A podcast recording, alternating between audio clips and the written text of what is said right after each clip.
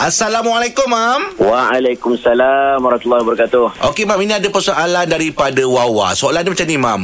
Hukum menjauhkan diri dari pesakit yang mengidap penyakit berjangkit. Macam mana tu, Mam? Hukum Hmm. dia? Okey, cantik. Pertamanya kita pun tak naklah putus hubungan silaturahim dengan Mm-mm. ada penyakit berjangkit ni.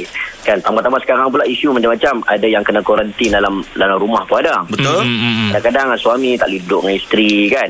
Uh, dengan anak-anak suami duduk dalam bilik. Kalau suami positif sementara nak tunggu kena panggilan. Uh, ini kes ni sekarang banyak berlaku ni. Mm-mm. Ah, baik yang pertamanya kalau kita tengok hadis ada ada hadis masyhur. Kalau kita musim-musim Covid ni selalu orang duk baca hadis Bukhari wa firra minal majdum Ah, minta lari lah minta jauh lah daripada orang yang kena penyakit kusta. Kama tafiru minal asad. Seperti mana kita lari daripada tengok tengok harimau lah tengok singa. Mm-mm.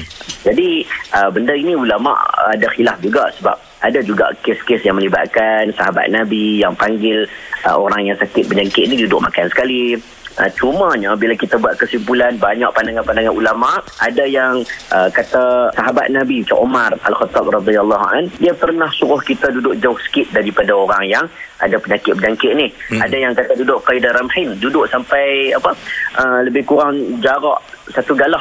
Maksudnya ada penjarakan jadi kalau dalam kes macam hari ini, hukum untuk kita menjauhinya, hukumnya harus. Bahkan, kalaulah benda itu boleh membuatkan mudarat pada orang lain, maka hukumnya wajib untuk kita elak daripada diri kita mudarat.